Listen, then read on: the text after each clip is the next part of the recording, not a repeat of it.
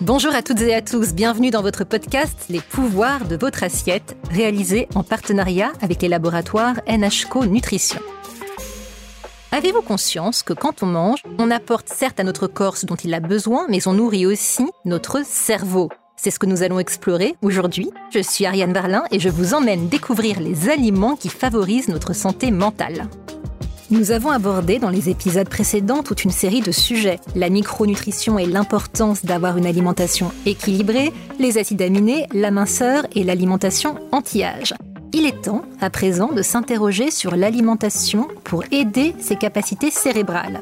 Que faut-il manger pour améliorer le fonctionnement de son cerveau, consolider sa mémoire et ses capacités cognitives, et aussi se sentir bien dans sa tête? Comment différents nutriments agissent sur le cerveau? Ces aspects de la nutrition sont rarement abordés et pourtant, ils sont tout à fait passionnants. J'ai eu envie d'approfondir mes connaissances avec un expert qui est psychologue. Il s'agit de Guillaume Font. Nous irons tout à l'heure dans son service à Marseille pour avoir des éléments de réponse. De quels aliments notre cerveau a-t-il besoin pour s'épanouir et bien fonctionner? Mange du poisson, ça rend intelligent. Ma mère, comme beaucoup d'autres sans doute, avait coutume de me répéter cela quand j'étais enfant. À l'époque, je comprenais pas bien comment et je me demandais si ce n'était pas en fait une façon de me faire finir mon assiette. Et puis, j'ai découvert qu'elle avait raison. Le cerveau, qui est un organe hautement stratégique, a besoin de beaucoup d'énergie et de nombreux nutriments comme les lipides, les glucides, les protéines, les vitamines, les minéraux et les oligo-éléments. Parmi les lipides, citons les fameux oméga 3 que le corps ne sait pas fabriquer. On les trouve principalement dans les poissons gras précisément. C'est pour cela qu'il est recommandé de consommer du saumon, des sardines, du thon, des harengs pour nourrir les membranes des cellules de notre cerveau. Ce gras jouerait même une fonction dans les connexions des cellules nerveuses. Or, ce sont ces connexions entre les neurones qui évoluent en permanence et qui sont à l'origine de notre mémoire on parle de plasticité neuronale. Un peu comme des chemins qui se dessinent dans une forêt à force d'être empruntés régulièrement, ces informations qui circulent dans notre cerveau finissent par laisser des traces. D'où l'intérêt de pratiquer régulièrement des exercices mentaux qui stimulent le fonctionnement du cerveau, mais aussi de faire des choses nouvelles, de sortir de la routine, et ce, à tout âge. C'est important aussi d'apporter à notre organisme des micronutriments comme les oméga 3 qui en quelque sorte fluidifient les membranes des neurones et ainsi entretiennent et favorisent le développement de nouvelles connexions cérébrales. Certaines études disent que les oméga 3 ont été associés à de meilleures performances cognitives. Pendant que j'y pense, on me pose souvent cette question qu'est-ce que sont les fonctions cognitives ou encore les capacités cognitives? Eh bien, sont regroupées sous ce terme toutes les possibilités de notre cerveau, la mémoire, la concentration, l'attention, le langage, l'écriture ou encore la, la reconnaissance, le raisonnement, le jugement, l'organisation, la motricité. Autrement dit, les fonctions cognitives nous permettent de percevoir, mémoriser, parler, bouger et de nous adapter à notre environnement. Alors en ce qui me concerne, j'ai une très bonne amie qui est vigilante sur ces sujets et elle m'en a parlé parce qu'on s'est retrouvés récemment autour d'un pique-nique. Salut Fabienne Bonjour J'ai eu un peu de mal à te trouver parce que tu m'avais dit sous le grand chêne et je le trouvais pas. Pourtant, euh, en réalité, on voit que ça, ce grand bah, chêne. C'est le plus grand du parc. En tout cas, je vois que tu as prévu plein de choses hyper sympas pour notre pique-nique. Je vois qu'il y a beaucoup de tomates. J'avais oublié que tu mangeais autant de tomates. Oui, au moins 10 par semaine et c'est un super antioxydant. C'est clair que c'est un très bon antioxydant et que ça nous aide à lutter contre le vieillissement, euh, y compris le vieillissement de notre cerveau, si j'ai bien compris. Alors, c'est vrai que toi, tu as toujours été très attentive sur tous ces sujets. Tu manges quoi? Qu'est-ce que tu Alors, je mange du poisson, des viandes blanches. Je mange beaucoup de brocolis, aussi des poireaux cuits en vapeur beaucoup de légumes en général et je fais des soupes maison, c'est important. Et tes enfants, ils aiment bien ça, les, soupes maison Ils adorent parce que depuis tout petit, je les ai habitués à manger des légumes. Ça, c'est une chance parce que c'est pas le cas de tous les enfants. Et alors, toi, je sais pas si les questions de mémoire, mais en tout cas, si mes souvenirs sont bons, tu bosses énormément, un peu en décalage d'ailleurs. Et l'idée, c'est ça aussi, c'est de booster un peu ta mémoire, ton cerveau? Oui, alors moi, je travaille dans l'apport-export. Je travaille en décalage horaire et mon cerveau doit toujours être euh, opérationnel à n'importe quelle heure. C'est vrai que c'est un métier de, détail, de précision, avec le cerveau qui bouillonne sans arrêt, il faut être au top. Bon, en tout cas, le moins qu'on puisse dire, c'est que Fabienne fait tout ce qu'il faut pour entretenir ses capacités cérébrales et celles de ses proches. Et elle a raison. Au top des aliments antioxydants, on trouve les myrtilles, mais aussi d'autres fruits rouges comme les framboises ou encore les mûres. Les raisins aussi, qui sont riches en flavonoïdes, sont très recommandés. Mais il y a également les nootropiques pour les professions exigeantes et les périodes d'examen. Alors qu'est-ce que c'est que les nootropiques ou les nootropes? Eh bien ce sont des substances utiles pour booster les capacités cérébrales, que ce soit la mémoire, l'apprentissage, l'analyse, la concentration ou encore la vitesse d'exécution. Et ça, ça permet de réduire la sensibilité au stress, mais aussi d'améliorer la résistance à la fatigue. Vous en connaissez probablement quelques-uns, dont le plus consommé est le café. Il existe aussi le thé vert, le rhodiola, le ginseng américain, le bacopa, les acides aminés, tyrosine, glutamine et bien d'autres encore. C'est pourquoi il peut être utile de les glisser dans votre assiette. Nous sommes tous concernés car pour info, nos capacités cérébrales commencent à décliner à partir de 20 ans, mais que l'on se rassure tellement progressivement que l'on ne s'en aperçoit pas avant 45 ans environ il se passe encore beaucoup de choses dans notre cerveau. La micronutrition cérébrale aide aussi à la gestion du stress, à la gestion de nos émotions ou de notre appétit.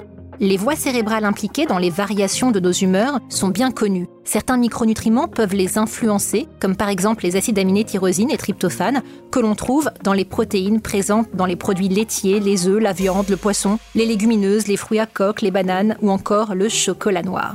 D'où l'importance d'avoir les bons réflexes. C'est pour cela qu'il m'a semblé important de rencontrer un expert du sujet et je vous emmène à Marseille pour rencontrer le psychiatre Guillaume Font qui nous a accueillis dans son service. Bonjour docteur Font. Bonjour. Merci beaucoup d'avoir accepté de répondre à nos questions. Quels sont les effets de l'alimentation sur nos humeurs ou encore sur nos capacités intellectuelles? Quand on a une mauvaise alimentation, ça va altérer la concentration et la mémoire et aussi l'humeur, le moral, l'énergie mentale. Donc en fait, ce qui a été démontré, c'est que le mode d'alimentation qui est le meilleur pour le cerveau et la santé mentale, c'est ce qu'on appelle l'alimentation méditerranéenne, c'est le régime crétois. Donc c'est de fortes proportions de légumes et de légumineuses. Et on sait par exemple que les étudiants ne mangent pas assez de légumes. Donc ça c'est quelque chose qui est très important à rappeler. Que euh, ces légumes vont contenir beaucoup de nutriments, des vitamines comme la vitamine B9 par exemple, qui vont être très importants pour le fonctionnement des neurotransmetteurs, c'est-à-dire les molécules du cerveau qui vont nous permettre de nous concentrer et d'avoir une bonne énergie mentale.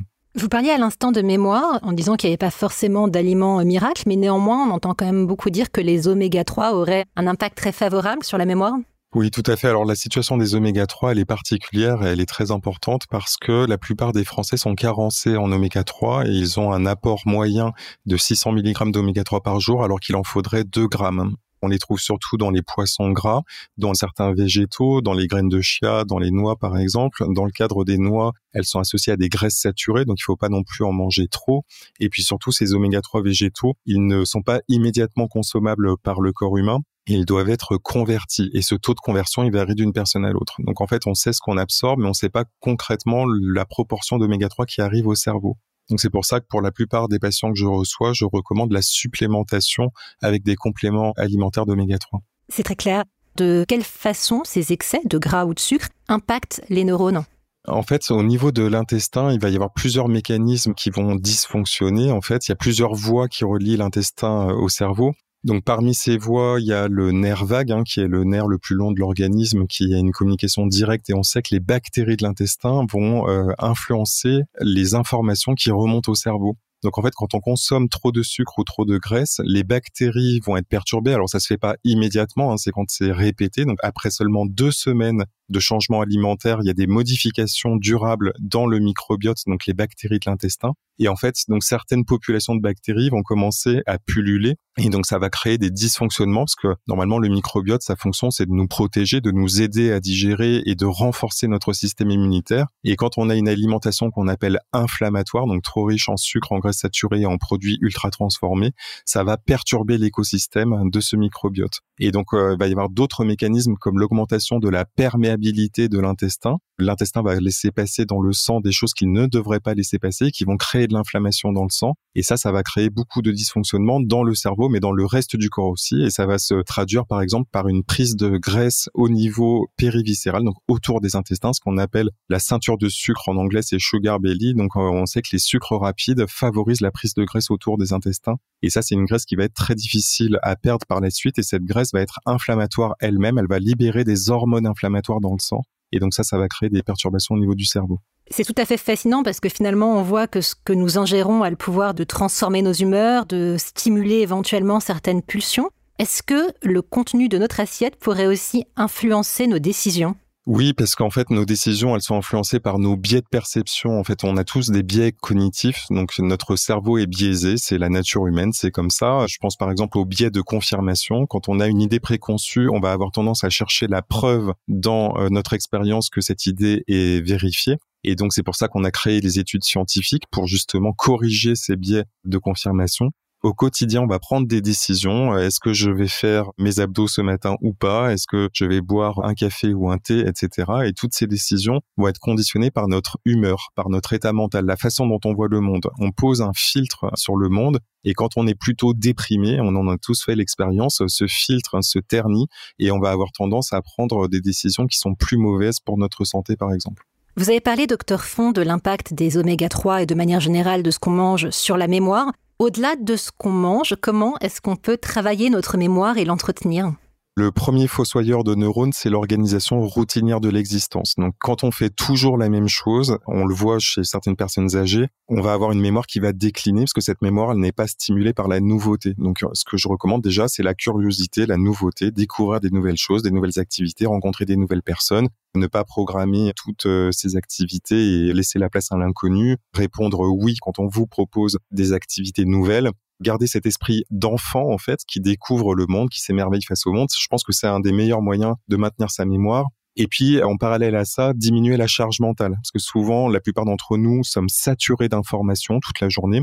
Alors, je pense par exemple au trajet du matin. On va avoir tendance à écouter par exemple les informations de l'actualité moi, je propose plutôt d'écouter des podcasts inspirants, des podcasts qui vont travailler plutôt des sujets de fond qui nous intéressent, qu'on a envie de découvrir, plutôt que l'actualité qui va en fait traiter les sujets de façon plus superficielle et souvent très angoissante. On va apprendre les mauvaises nouvelles mais sans les solutions et où là par contre ça va créer des perturbations mentales de la rumination et sans qu'on en ait forcément conscience d'ailleurs hein, ces informations notre cerveau va les traiter de façon un peu automatique hein, quand on écoute la radio dans la voiture le matin ou dans le métro. Et en fait, on se rend pas compte que ces informations sont une charge mentale qu'on va traiter, alors qu'en fait, elles n'enrichissent pas vraiment notre vie puisqu'elles ne renforcent pas notre sentiment de pouvoir agir et de découvrir vraiment en fait euh, des sujets puisqu'on les survole souvent très rapidement. Et puis enfin, la dernière chose qu'on peut faire, c'est la méditation de pleine conscience. Il s'agit en fait d'augmenter sa capacité d'attention à l'instant présent. Donc c'est complètement l'objectif de l'augmentation de l'attention, donc de la mémoire. L'attention, c'est la capacité à enregistrer ce qui se passe dans l'instant présent à la fois au niveau de son propre mental, donc d'observer ses pensées, mais aussi au niveau de son corps et de regarder ces pensées-là, à quoi sont-elles associées dans mon corps, quelles sont les sensations qui se produisent dans mon corps quand j'ai ce type de pensée, parce que souvent on se rend compte que de façon inconsciente, c'est pour échapper à certaines sensations dans notre corps qu'on veut échapper à certaines pensées. Donc ça, c'est quelque chose qu'on peut faire de façon guidée, en fait, avec des enregistrements, par exemple. Et ce qui marche le mieux, c'est aussi de le faire en groupe, parce qu'on sait qu'à chaque fois qu'on fait une activité en groupe, on va plus la pratiquer, ça va créer de la motivation et surtout un partage avec les autres sur l'expérience qui va être très important. Au niveau des pulsions émotionnelles, comment est-ce que l'alimentation peut les atténuer? Alors, les émotions sont en lien direct avec le corps. Donc du coup, le sucre rapide, par exemple, va créer d'un côté une excitation immédiate. Donc ça va favoriser l'impulsivité et des émotions réactives qui peut créer une espèce d'addiction au sucre d'ailleurs. C'est pour ça qu'il y a la fameuse histoire du carré de chocolat. Est-ce que je le garde, est-ce que je le garde pas? Et puis cet enjeu autour de la note de sucre qui est souvent compliqué pour beaucoup de personnes. Donc c'est ce qu'on appelle la nourriture émotionnelle. Et puis euh, le problème, c'est que souvent ce sucre euh, très rapide, qui normalement est assez rare dans la nature, hein, on en trouve dans le miel, euh, dans la betterave à sucre, mais en fait le sucre comme ça immédiatement disponible, il est très peu disponible dans la nature en fait. Donc si on veut diminuer ces émotions très fortes qui nous emmènent, il y a quelque chose à faire dans l'alimentation en apportant à notre corps une alimentation plus nutritive, moins transformée, donc plus riche en nutriments et en vitamines qui souvent manquent dans les produits ultra transformés parce qu'ils ont été ultra raffinés et donc dénaturés et ils ont perdu beaucoup de leurs propriétés, beaucoup de leurs fibres, beaucoup de leurs nutriments. Et donc réenrichir ces assiettes avec des légumes à feuilles vertes par exemple qui vont apporter euh, beaucoup de nutriments et ralentir la digestion de ne pas créer d'inflammation dans notre intestin. Ça va permettre de mettre notre cerveau au repos et d'avoir une alimentation beaucoup plus linéaire. Donc euh, ça, les pratiquants de la méditation l'ont bien compris, parce que dans euh, des retraites de méditation, il existe des retraites de méditation euh, laïques. Hein, c'est pas toujours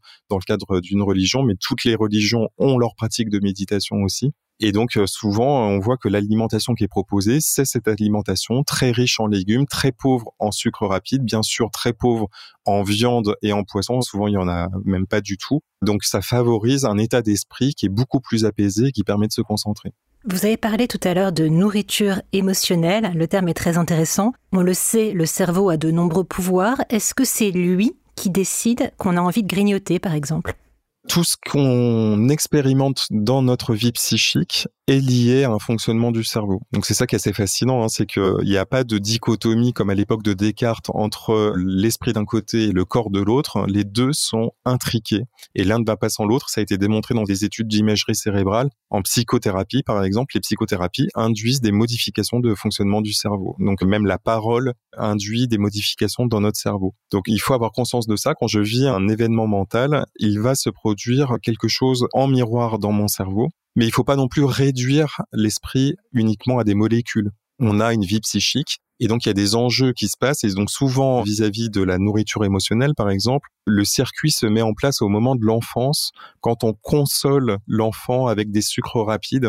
Alors ponctuellement, quand il y a des gros chagrins, on va dire de temps en temps ça va, mais quand ça devient vraiment très régulier, c'est-à-dire quand on répond à une détresse émotionnelle par un biscuit par exemple, ça va ancrer un circuit où on va se dire quand je suis malheureux, je consomme du sucre. Et il y a beaucoup de personnes qui sont dans ce piège-là et on sait que les personnes qui sont en état de dépression ont plus de dépendance au sucre, elles vont plus manger sucré. Et donc ça, ça va être quelque chose qui va créer une espèce de cercle vicieux qui va être difficile à défaire. Donc j'attire l'attention voilà, des personnes à ne pas connecter la consolation avec la nourriture parce que ça, ça peut créer des problèmes pour la vie plus tard. Alors, une fois qu'on a dit ça, comment est-ce qu'on fait pour résister aux tentations, notamment au sucre, qui semblent si nocifs pour notre cerveau?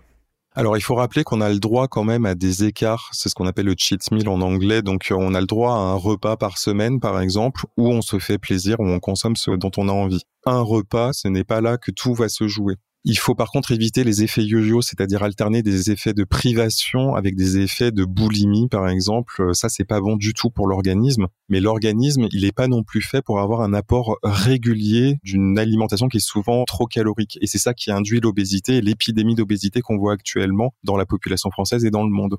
Donc, euh, il a été démontré aussi que les produits ultra transformés, à calories égales, ils induisent plus de prise de poids et ils tiennent moins au ventre, c'est-à-dire qu'on a faim plus rapidement après. Donc déjà, au moment de faire les courses, on peut choisir des aliments qui sont moins transformés. Donc il suffit de choisir des aliments qui sortent directement de la terre euh, tel quel. Hein. Normalement, ça se voit à l'œil nu. Est-ce que je vois cet aliment dans la nature ou pas? Et si la réponse est ou pas, ben c'est qu'il est ultra transformé et que là, on va avoir un produit qui va avoir tendance à moins apaiser notre appétit. Donc enrichir en fait et bien choisir ces aliments. Il y a l'application Open Food Facts qui est gratuite, hein, euh, qui permet d'avoir les contenus des aliments et de se rendre compte que parfois des aliments contiennent des sucres cachés. Et ces sucres cachés, c'est ça qui va donner faim et qui va créer l'addiction au sucre. Donc c'est un bon moyen de mieux choisir ces aliments pour avoir des aliments qui coupent plus l'appétit et du coup pouvoir mieux maîtriser son alimentation.